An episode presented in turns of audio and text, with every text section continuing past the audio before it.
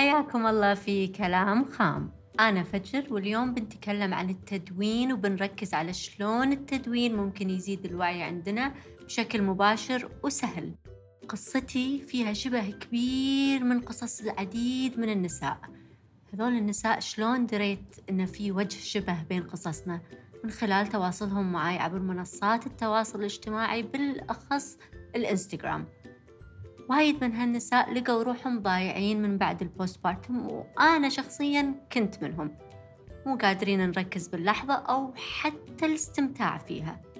بالحلقات السابقة ركزنا وايد على مفهوم الوعي.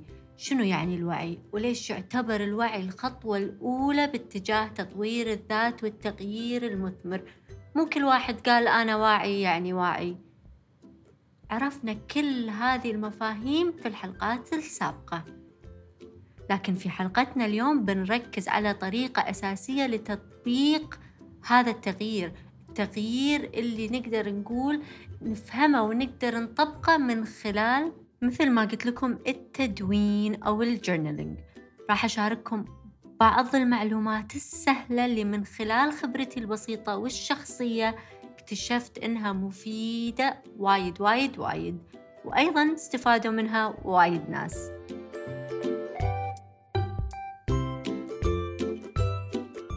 التدوين يساعدنا على تطوير مهاراتنا وتجديد أفكارنا من خلال تقييمنا لذاتنا من غير ما حتى نبذل جهد كبير.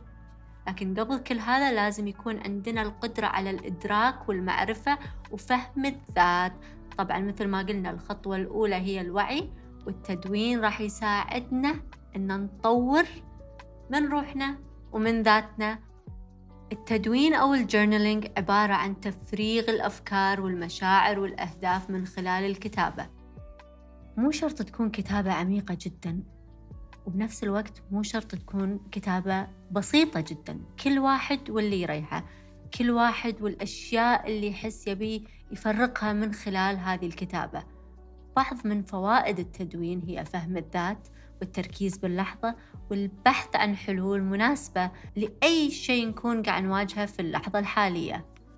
في أكثر من طريقة الواحد ممكن يدون فيها يكتب فيها لكن أسهل طريقة لبدء عملية التدوين إن الواحد يبدي بقائمة امتنان أو ما يعرف بالgratitude journal. شنو يعني gratitude journal أو قائمة امتنان؟ بكل بساطة إني أكتب وأفكر بكل النعم اللي عندي وأكون شاكرة لها ولوجودها في حياتي. ممكن أكتب أشياء وايد وممكن أكتب خمسين شيء. اللي أنا أشوفه مناسب لكن من المهم إني أشوف كل شيء حلو في حياتي. You can write as many things as you please.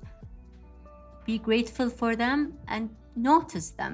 هذه المهارة تحتاج استمرارية إلى أن تصبح عادة. وأول خطوة دائما صعبة. أول خطوة واتخاذ هذه الخطوة دائما صعبة سواء كانت في التدوين أو في أي شيء ثاني. عشان نسهلها خلونا نحدد وقت معين للتدوين.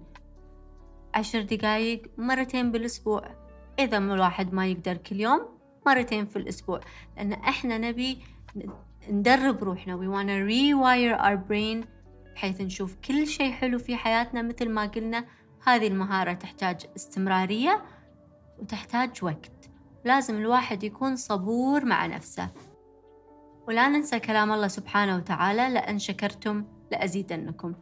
فهني إحنا مو بس قاعد نعود روحنا على الأشياء الحلوة لكن قاعد نستشعر النعم قاعد نشكر وجودها في حياتنا قاعد نحس فيها.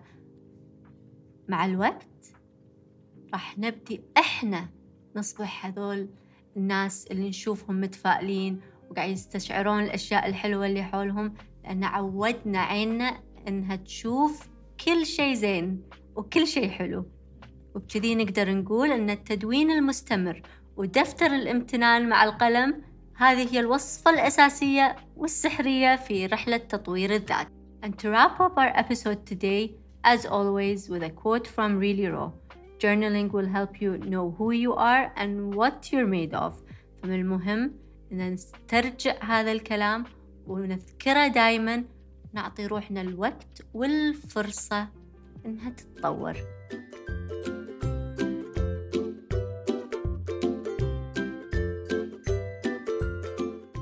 شاكرت لكم جميعا لحسن استماعكم ونشوفكم على خير